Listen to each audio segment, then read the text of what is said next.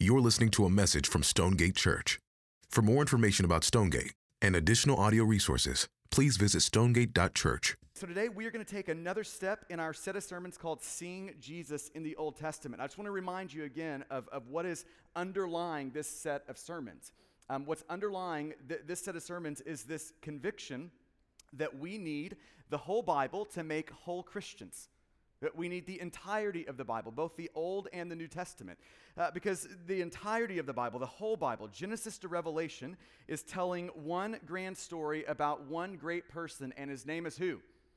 Jesus. That is what the Bible is about. One grand story about one great person. His name is Jesus. And really, what we're doing in this set of sermon is we're, set of sermons is going back to the Old Testament, and we're just looking at the Old Testament, and we're asking the Lord to show us what it looks like to see Jesus in the Old Testament throughout the entirety of the Bible. We're learning that together. That's that's the journey we've been on this fall. And today we're going to be in the book of Ezekiel uh, the book of Ezekiel. Ezekiel 14 is where you need to be. So let me start by saying this as we uh, jump into Ezekiel 14. I, I want to start by trying to convince you of this statement.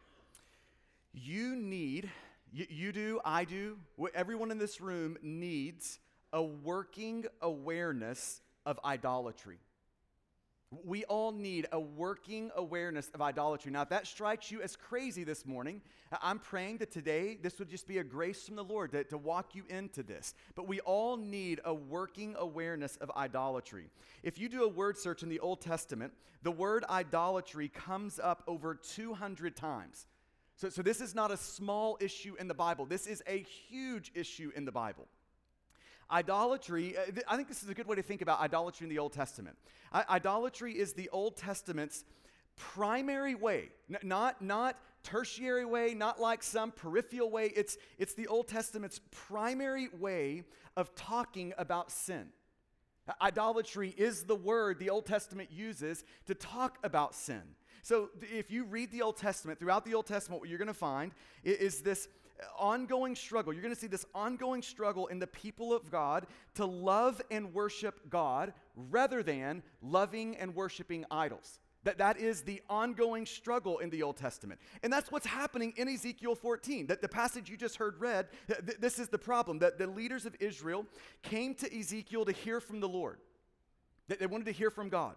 And in response to them coming to, to God and wanting to hear from God, God says back to them, Son of man, these men have taken their idols into their hearts. He's defining the, the problem for them. He's saying this is Israel's problem. They have, they have taken idols and they've brought those idols in, into their hearts. Uh, this, this is their problem. And in a lot of ways, this moment in Ezekiel 14 is really a microcosm uh, for the problem that people have got experience in the Old Testament and the New, for that matter. It, it is the problem in the Bible, idolatry. This is why in the New Testament, Paul pleads uh, with the Corinthian church. In 1 Corinthians 10 14, he says, Therefore, my beloved, flee from idolatry.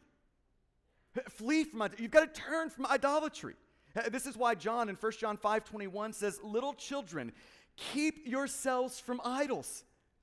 But Paul, John, looking at us and saying to, the people of God, you, have got to have a working awareness of idols. You've got to turn from idols. You've got to flee from idols.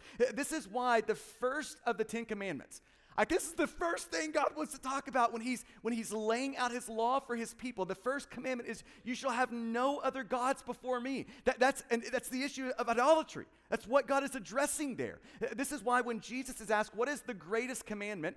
He says, here's the greatest one. You love me above every other thing. Love me with all your heart, soul, mind, and strength.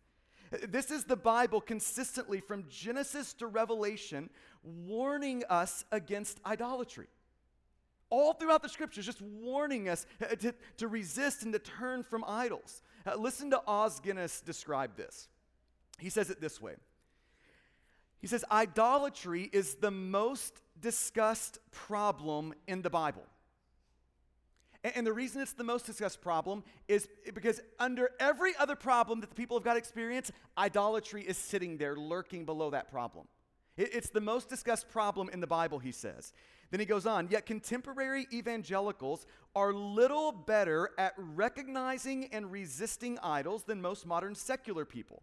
So just ask yourself the question how, how aware of, uh, am I of idols? Like, am I, am I recognizing idolatry in my life? Am I resisting idols in my life? He goes on to say, listen to this statement. This is an amazing sentence. He says, There can be no believing communities.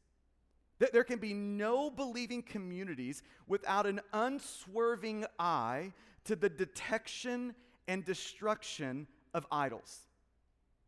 That's an amazing statement. That there can be no believing community without an unswerving eye to the detection and destruction of idols. So, so idolatry is not, it's not a problem in the past. Like those primitive people back then, they're the people that really struggle with idolatry, but us today, no, we don't, we've moved beyond that. No, no, the Bible is saying it is not just a past problem. Idolatry is also a very present problem in this room, in my heart, in your heart. And, what I want to do today is I just I just want to kind of step into this, wade into this, praying that the Lord would, would begin to give us eyes to recognize and resist idols. To, to both detect and then destroy idols in our heart. So, so I, I want to think this through with you today, and I want to do that in just three parts in this passage. Three parts. I want to try to define idolatry. Then we'll talk about detecting idols, and then we'll talk about destroying idols. Defining, detecting, and destroying. So let's start with idolatry defined. Idolatry defined. Now, to understand uh, idolatry, you really have to, to take like a broad view of the scriptures. So we need to just think about some biblical theology, how the Bible thinks about this. So to do that, we have to start in Genesis 1 and 2. So think about Genesis 1 and 2 for a moment. In Genesis 1 and 2, part of what we learn about human beings is that God has hardwired humans for worship. That that is a universal human reality, that, that we are worshiping beings. You are, I am, every human being is a worshiping being. Uh, worship is a universal reality. All people, all cultures worship. Now, for some of us, our weird meter starts to kind of go off because when we hear the word worship, we put that word in a very defined box that means we are gathering in a place and we're singing songs to Jesus. But worship in the Bible is much broader than just singing songs to Jesus.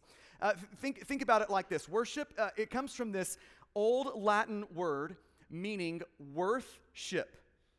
Worthship. So, so part of what that, that is helping us see is what, what we are worshiping is what we are ascribing ultimate worth to in our life. Like whatever in your life right now, you are ascribing and, and attaching onto that thing right there ultimate worth. Like this has the, the highest value, the, the, the most worth in my life right now. Whatever that thing is, th- that is what you're worshiping. And as humans, we are hardwired to, to ascribe worth to something. You can't live, I can't live without doing, looking at something and ascribing that sort of worth to it. Uh, God has put inside of every human being, in your heart and in my heart, deep longings. Longings for happiness, uh, longings for significance, longing for security. And, and every human being is taking those deep longings in us and we are looking at something in this world and saying, You're the one that's going to fulfill these deep longings. And, whatever we're attaching, directing those deep longings in our heart toward, that's what we're ascribing worth to. That's what we're worshiping. Now, think about the play out of this in the scriptures Genesis 1 and 2, the opening chapters of the Bible. God creates us with these deep longings, and He's put us inside of His creation. and He's in particular, wired the creation so that nothing inside of creation would be able to meet those deep longings in our heart. Now, why did God do that? He did that so that we wouldn't look at God's gifts, things that He created down here, but we would look up at God for the satisfaction of those deep longings. That we would take those deep aches in our soul and, we would direct them up toward God, thereby worshiping God and ascribing ultimate worth to God. and that's what the Bible calls right worship. It's taking those deep longings of our heart and directing them toward God. And that right worship in the Bible goes well for all of two chapters. It's a really sad story in the Bible. So then you get to Genesis chapter 3. Our first parents sinned against God, and that sin in Genesis 3 forever twisted our worship. So think about the reality for every human being post Genesis chapter 3, the introduction of sin. After Genesis chapter 3, the universal reality of worship remained. So we're all still worshiping beings. We're all going to find something to worship. The, the universal reality of worship remained, but God, as the sole object of our worship, changed. Now, other loves, other objects, created things are now brought into the picture of what it looks really good for a human being to say, that's what's going to satisfy that deep ache inside of me. That, that's what's going to do it. Listen to David Foster Wallace. Uh, and if you know him, he, he has really no theological agenda per se. He's not a person that I would typically quote in a sermon. Uh, but, but in his uh, famous commencement address to Kenyon College, listen to what he said. He said, In the day to day trenches of adult life, there is actually no such thing as atheism. You just don't, you don't find that in the trenches of life. He goes on to say this there is no such thing as not worshiping. Everybody worships. The only choice we get is what to worship. Now, that is a great, that is a great picture of, of life post Genesis chapter 3 for every human being. And, and part of what he's alerting us to is that, that we're all gonna, we're all going to worship. Worship, the, universal reality of worship has not changed. It's just the question of what we worship now. And, and what we worship, you could put into two big buckets. It's either one of two things. Here are the, the one of two options. Option number one, the Creator, God. That, that's what the Bible calls right worship. Option number two, created things. That's what the Bible calls idolatry, worshiping created things. Listen to the way Paul talks about this in Romans chapter 1. In Romans chapter 1, Paul says it this way this will be on the screen for you. He says, For although they knew God, this is, this is just Paul describing the human condition post Genesis 3. For although they knew God, they did not honor him as God or give thanks to him, but they became futile in their thinking, and their foolish hearts were darkened. Claiming to be wise, they became fools. Now, verse 23, this is the, the sort of biblical language for idolatry. They exchanged the glory of the immortal God for images resembling mortal man and birds and animals and creeping things. That they were worshiping God, but they exchanged the worship of God and then they started worshiping created things. He's saying, verse 24, therefore God gave them up in the lust of their hearts to impurity, to the dishonoring of their bodies among themselves. And then verse 25, here's the biblical language for idolatry again. Because they exchanged, that they redirected their worship that their worship, what they're ascribing ultimate worth to was no longer God, that they exchanged the, the worship this way and, and they pointed it that way. They exchanged the truth about God for a lie and worshiped and served the creature rather than the creator. Okay, now we're ready to define idolatry. Uh, by the way, if you're a parent in the room, you should grab, you can download the app, the New City Catechism. It's just a simple question and answer that teaches great theology. So it's to be a great teaching tool in your home as you're trying to pastor your family. But here's the, uh, question 17 of the New City Catechism. Ask the question What is idolatry? I just want to read to you its answer. Now we're ready with that sort of biblical context and ground laid. We're ready to, to get the definition. What is idolatry? Here's its answer Idolatry is trusting in, or you could say worshiping, ascribing ultimate worth to. Idolatry is trusting in created things rather than the Creator for our hope and happiness, significance and security. It's trusting in created things for, for, those things hope, happiness, significance, and securities. Trusting in created things rather than in God, our Creator. So think about this for a moment. When you reject God, when we turn from God as the object of our worship, we don't stop worshiping, right? It's impossible for a human being to ever stop worshiping. So, so when we reject God, we don't stop worshiping. So maybe you can think of it this way. If, if, if you came in this morning and, and deep down, when you think about God, He's just not that big a deal to you. I, if you were really honest, you would probably just say, God is just, you're just kind of bored with God. He just, he's not captivating anymore to you. He just, he's not very awe inspiring to you. If, if you feel that this morning, it doesn't mean you've stopped worshiping, it means you've switched gods. Something is in your life. Something is captivating. You're looking at something and ascribing worth to it. You're looking at something and saying, You have to, to satisfy the deep aches of my soul. You've got to do it. We're all looking at something for that. And, and idolatry is looking at anything other than God, any of God's gifts, any part of God's creation, and demanding that they give you what only God can. It's being captivated by part of God's creation rather than God. It's elevating something in, in creation above God into the place of God. Th- that's idolatry. It's trusting in created things rather than the, the, the, rather than the Creator for hope and happiness, significance, and security. So if you just draw that thread down, now you can think about what is an idol. An idol is not just some carved statue somewhere, right? An idol is the object of our wrong worship. Whatever it is in, in creation, if, if, if, we're looking at anything but God and ascribing ultimate worth to it, th- that is our idol.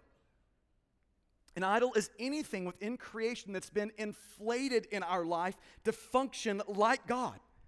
Like, you are going to give me the things that my heart so desperately wants. Th- that's an idol. And, and here's what makes idols so tricky they aren't always bad things, right? Th- this is one of the, the sort of difficulties with idolatry. Most often, our idols are good things that we elevate and turn into God things.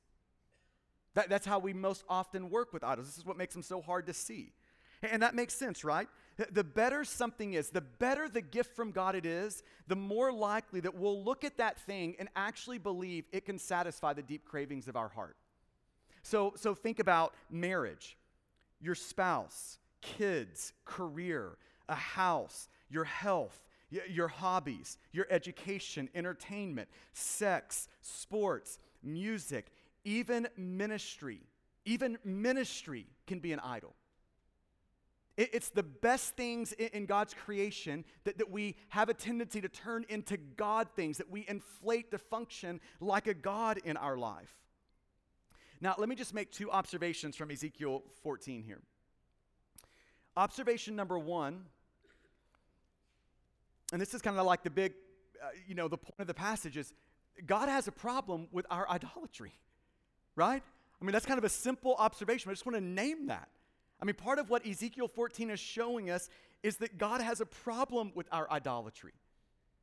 It does not settle well with God. Now, think again about the context of this passage. The leaders of Israel have come to hear a prophet, hear, hear basically from God by coming to this prophet.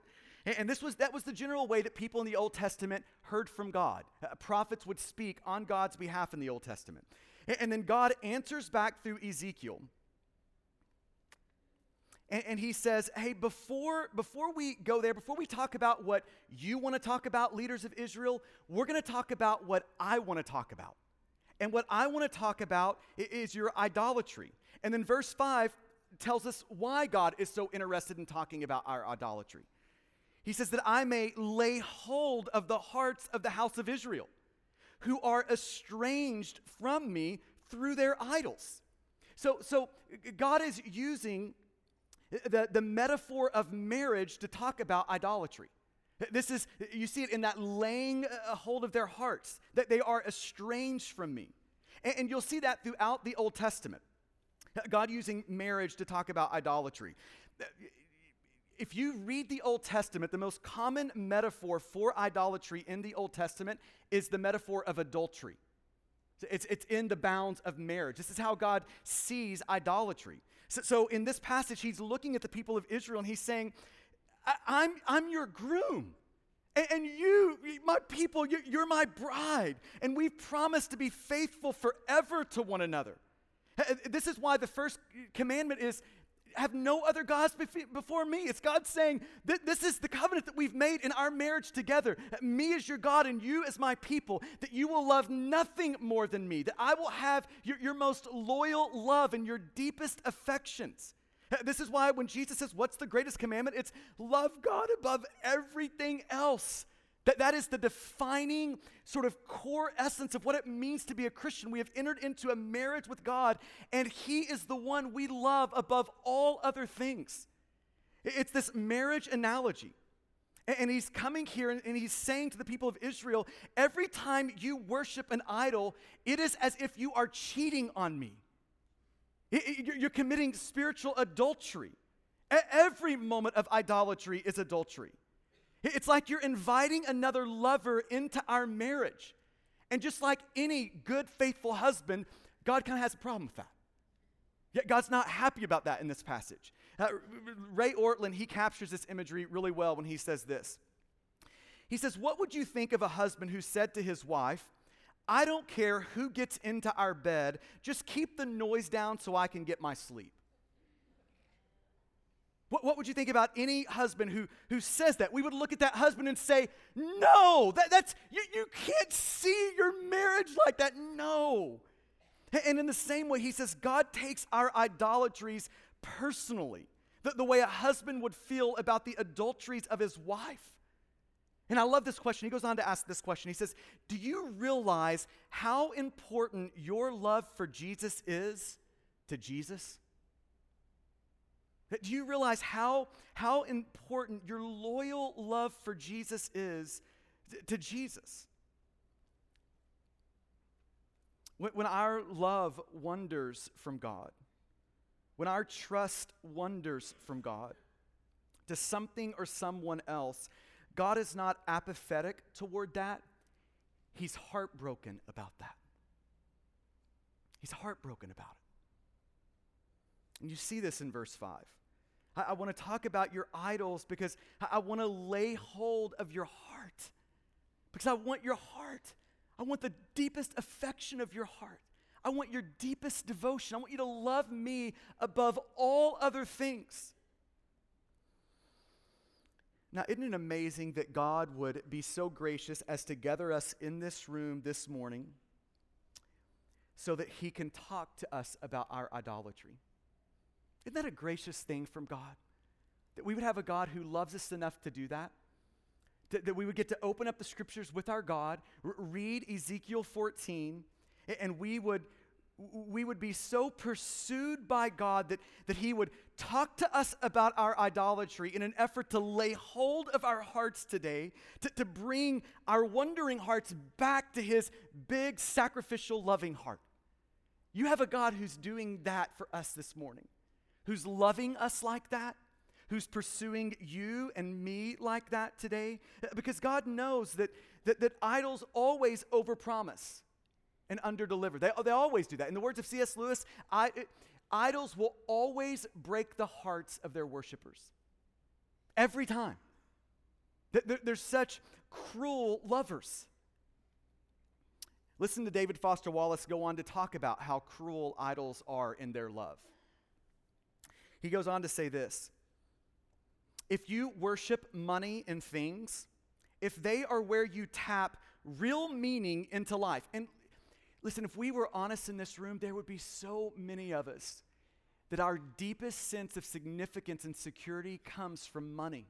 And he's saying, if you worship money, if you're ascribing ultimate worth to money and things, possessions, houses, cars, all those things that we get so intertwined with, saying if you worship money and things, if they are where you tap real meaning into life, then you will never have enough. That, that's, that's the ironic thing about idols. You'll never have enough. You'll, you'll, you'll never feel like you have enough. It's the truth, he says.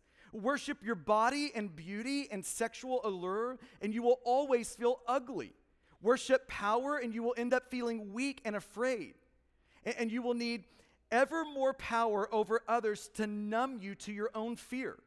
Worship your intellect, being seen as smart and, and witty and having it all together. You worship your inner, uh, intellect, you will end up feeling stupid, a fraud, always at the verge, uh, on the verge of being found out. Isn't that ironic?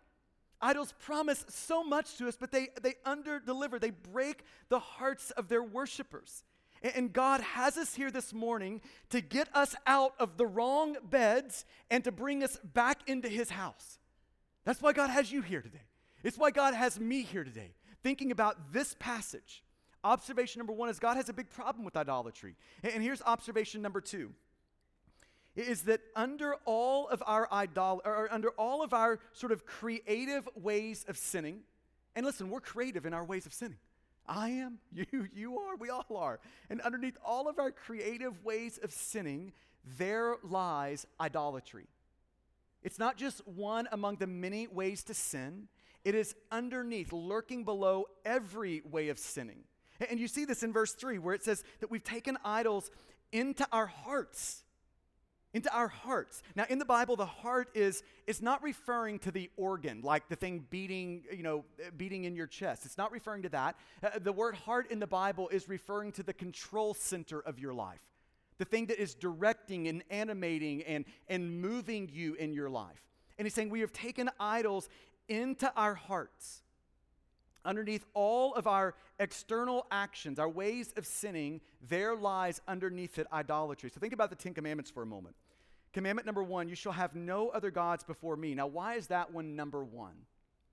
Martin Luther, the reformer, he, he had great insight into that. He said, This is the reason that is the first commandment. Do not take, uh, you know, do not, no idols, no, no false gods in your life. It's, it's, a, it's a command against idolatry. Why is that the first one? He goes on to say this. Here's the reason it's because before you ever break commandment 2 through 10, before you can break commandment 2 through 10, stealing, adultery, coveting, before you can break commandment 2 through 10, the prerequisite for breaking those commandments is first breaking commandment 1. That, that underneath all other commandment breaking lies us breaking first commandment number one that we have taken idols into our hearts. So just play that out with lying as a for instance. No one just lies. We don't, we don't just lie. We always lie in service of something.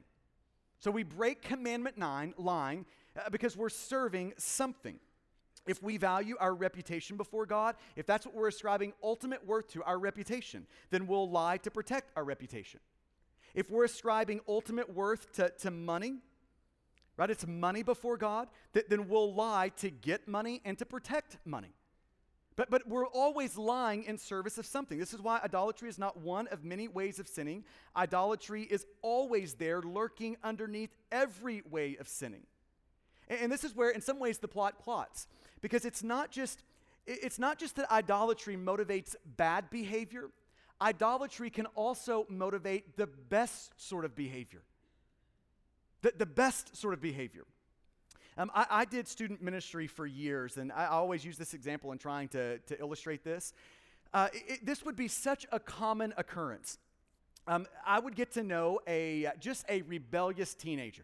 I mean, this guy was he was creative in his rule breaking. I mean, he, he is, in all the ways you could break the commandments, he was breaking them all. He was just a rebellious teenager.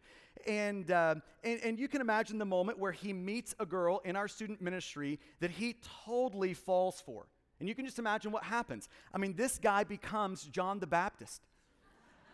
I mean, he is there every week. He's got a Bible in hand. He is taking notes. He is on the front row. I mean, it is, it is, this guy is doing it and then they break up and the guy disappears. I mean, you, it would take the FBI to go track this guy down, right? I mean, th- that scenario would play itself out over and over and over again. Now, now what is happening there? Uh, on, the earth, on the surface, you would think, well, this guy's like genuinely met God. That's what's happened. But, but when you get below the surface, what you find is no, he hasn't met God, he just met a new idol. And the first idol he had required rule breaking while the second idol he had, this new girlfriend, required rule keeping. Now, isn't that deceptive? Now, now we can see why idolatry is so hard to see in our life. It doesn't just motivate bad behavior, it also motivates good behavior. And, and here's the truth Satan really doesn't care if you break the rules or keep the rules, as long as whatever you do is in service of false gods. He really doesn't care. I think in a lot of ways, Satan would even prefer you be a nice moral rule keeper as long as your rule keeping was all motivated from idolatry. I was just thinking last night, just thinking about this point in particular, and, and just how over the years I've interacted personally with ministry. And looking back and seeing how so many moments in ministry for me had really nothing to do about the worship of God, but the worship of my own particular idols. The God of human approval. It, it, it's just amazing to me looking back and at how so many things that were so good preaching, ministering to people, I mean, d- doing all those sorts of things just sprang right up out of the ground of this craving to be liked and applauded and thought well of. It's amazing, isn't it? That, that even things like ministry can be motivated straight out of idolatry. And, and God has us here today in His tender mercy toward us to talk to us about these things, to, to help us see these things. God is today looking past all of our behavior, whether it's good or it's bad, and He's looking all the way down into our hearts, trying to help us see today our idols. That, that, that's what God is here doing today. Idolatry detected. I want to spend just a few minutes with you thinking about just idolatry in your life and asking you a few questions that might help you get a sense of like where idolatry is playing itself out. And just be, be warned, you know, if you could have if you could have been in the room when Ezekiel, speaking for God, is talking to the leaders of Israel, and Ezekiel says, Hey, here's the problem, leaders of Israel, you've taken idols into your heart. I think what you'd have found in the leaders of Israel is, Are you you're accusing me of idolatry? Are you serious? I don't have any idols. And, and, and God, through Ezekiel, is looking back at them and saying, Oh, yeah, yeah, you do. You've got a whole shelf full right inside your heart, right? And so just let that, let that in some ways um, help us see. I, idolatry is hard to see. We actually need the Spirit of God to help us see these things in our life. We, we actually need God to open our eyes to these things. It, it's not a matter of if we struggle with idolatry, it's where we struggle with idolatry, how that struggle is playing out. So let me just ask you a few questions. Number one, what are you looking at right now in your life? And just deep down in the bottom parts of your heart, you're looking at it and you're saying, if I had that, just fill in the blank, if I had blank, then I would really feel significant. I, I would then really feel like a somebody if I had that. What are you looking at and putting in that blank? We're all looking at something and doing it. We're all looking at something to rescue us from our insignificance. Uh, uh, I've traditionally used the story of Rocky Balboa to describe this. Uh, there's this moment where his wife looks at him and he's about to get into the ring with Apollo Creed, and she's like, Why are you doing this? You're going to die. Don't do it. And, and he looks back and says, this, this is why. Uh, the only thing, this is the words of Rocky, the only thing I want to do is go the distance. That's all. Nobody's ever gone 15 rounds with Creed. If I go them 15 rounds and that bell rings and I'm still standing, I'm going to know that I wasn't just another bum from the neighborhood. The truth is, every one of us in the room are looking for something to rescue us from being another bum in the neighborhood. I am. You are. Here's the amazing thing Jesus specializes in taking bums and making them someone. He specializes in that. And, and, so often we look at career advancement for it, accomplishment for it, more stuff for it, new stuff for it, marriage for it. If I could just get into that group of people, th- then I would really be a somebody. Everything but Jesus will break your hearts in the end. What are you looking to and saying, if I had that, then I would feel significant? Question number two. What, what are you looking at right now and saying, if, if I had, if I have this, f- fill in the blank, if I have this, then I'll finally be safe and secure. Then, then I'll finally be okay. I'll, I'll finally feel confident to kind of move out into the day. If I can just, if I can just get these things. M- maybe it's that fat bank account. Maybe it's that IRA. But, but what is it that you're looking at in your life and saying, if, if I only have this, then, I'll be okay? Uh, you, you might could think about it this way, the reverse to that. What are you terrified to lose in your life? It's actually showing you what you're really depending on functionally in your life. Uh, what are you terrified to lose? What are you looking at and saying, if I, if I just had this, then I'd finally feel safe and secure? That's pointing you toward your idols. And everything but Jesus in that blank will end up breaking your heart. Question number three What are you looking at and saying? If I have this, I mean, if I could just get this thing, then I'll finally be happy. Then I'll finally, I'll finally have the happiness that I've always wanted for. Isn't it amazing how we are all on that sort of perpetual, ongoing sort of grass is greener on the other side, skipping from this pasture to that pasture, trying to find something that will actually make us happy. It's amazing how we all do that. So we, we buy that. We, we get this. We, we distract ourselves with that, just looking for something to, to, to, to jump into that deep ache in our soul. But the truth is, everything other than Jesus in that blank will leave you with a broken heart.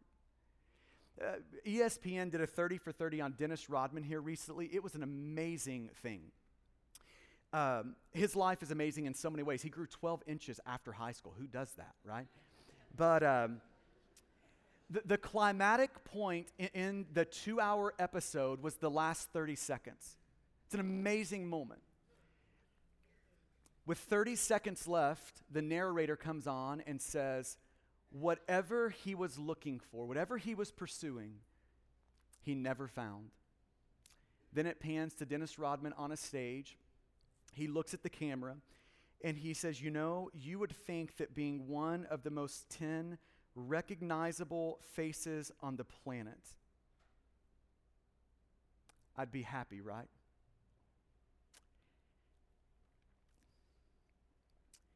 And then the whole episode, two hours, closes as he just melts into tears. Isn't that an amazing moment? Idols will always break the heart of their lovers. Everyone sans Jesus in that blank will leave you with a broken heart. And let me just encourage you, maybe with this last question, to just keep asking why. To, to keep asking why. Like, wh- why, why is that compulsion in me in this moment? Why, why am I drawn to this? Why am I doing that? That question, why, will start getting you down below the surface in your life, all the way down into your hearts where idols exist. That they get us down into the motivational kind of structure of our life. Uh, keep asking that question, why. And finally, we'll end here with idols destroyed idols destroyed. I'll never forget several years ago hearing Paul Tripp uh, talk about a research trip he did to India. And, and on that trip, he was really there in India to, to research Hinduism. And so he, he, at one point, goes to this one particular temple that supposedly had the purest incarnation of the god Shiva. So he goes into this temple and inside that temple was a 20 foot tall statue of a male sexual organ. Just picture that, that that's what he walks into in that temple. And flooding into that temple were dirt poor Indian pilgrims. I mean, think third world poverty. I mean, that, that, this is who is flooding into that temple. And they're coming from literally miles away. And they would, they would enter the temple, they would come into the temple, and they would just erupt with emotion, just overcome by emotion. And they would offer sacrifices to this God, to this statue, that they would give to it. They, they would bow down at the base of this statue and they would begin to kiss that statue. And, and he talked about, like, he's doing this, this uh, uh, all this work through an interpreter, so he's interviewing these people. And one of these men walked 400 miles to get to this temple. And in the middle of watching this go down, he, he talks about just being overcome with just what felt like a tangible darkness. And just in his disgust, he ran out of the temple back toward his car. And as he's running back to his car, he begins to pray to God. And here's, here's the prayer that he begins to pray God, thank you, I'm not like them. I, I'm not like those people. And in the middle of getting into his car, it was like the, the Lord just broke through and shook him in that moment as the Lord said to him, Oh, but you are. You are. Your idols may not look like that, they may not come in those forms, But let's just take a good wide look at your heart, and in your heart, you've got them stacked on the shelf. And, and church, don't we want to don't we want to be free of idols? I mean, we, we want to be rid of idols in our life, right? So, so what, what is the way of, of, of being rid of idols, of seeing our idols destroyed? Well, Ezekiel 14, verse 6 shows us. That therefore, God says, therefore, say to the house of Israel, here's how idols are destroyed. Say to the house of Israel, Thus says the Lord your God, repent and turn away from your idols. Uh, there it is. What do we do with our idols? We repent of our idolatry. And it's that word repentance that really brings Jesus into clear focus in this passage. Repenting means that, that we turn from something, namely our idolatry. Our worship is directed this way. We're ascribing worth to these created things. We're depending on these things for our hope and happiness, our safety and significance. So, repentance means that, that we are turning from, from these things, and, and now we're turning to something. We're turning from something and we're turning to something, namely Jesus, our one true God. We turn from our idols and we turn to Jesus the, the only one who will not break our hearts in the end, the only one who can hold our hope and happiness, our security and our safety. Everything our heart so desperately wants can be found only in the person of Jesus, only in Him. So, what God's inviting us into today is turning from our idols and turning to Jesus, our one true God. To, to Jesus. And it's there as we're turning from our deep idolatry. And it's there as we turn back to Jesus, our one true God, that our deepest change comes about in our life. It's right there. So, so with that said, would you just bow your head there where you are? And we want to give you some space this morning for the Spirit of God to press into you, to begin to show you where your idolatry exists. It's not if, it's just where. Where and how is idolatry working itself out in your life?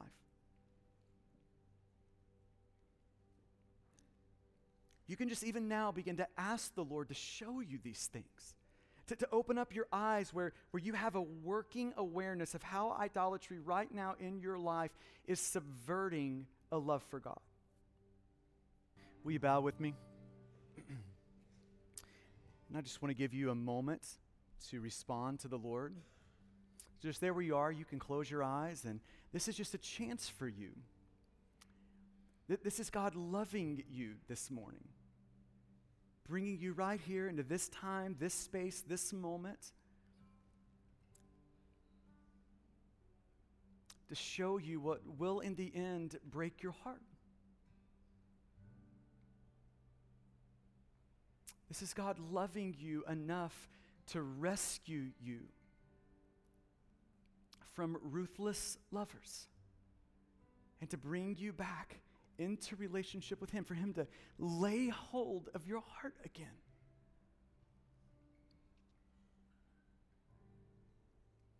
So, God, would you do that this morning? God, would you work like that in us today? God, may we clear the stage in our, in our heart.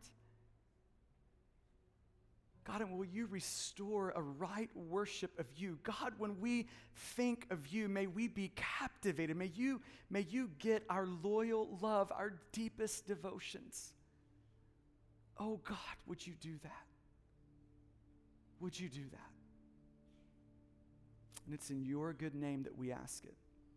Amen. Thank you for listening to this message from Stonegate Church. A podcast is never meant to replace gathering with your church to hear the preaching of the Bible. So we want to encourage you to be part of a local church family. We meet every Sunday at 9 and 11 a.m. and would love for you to join us as we enjoy Jesus together.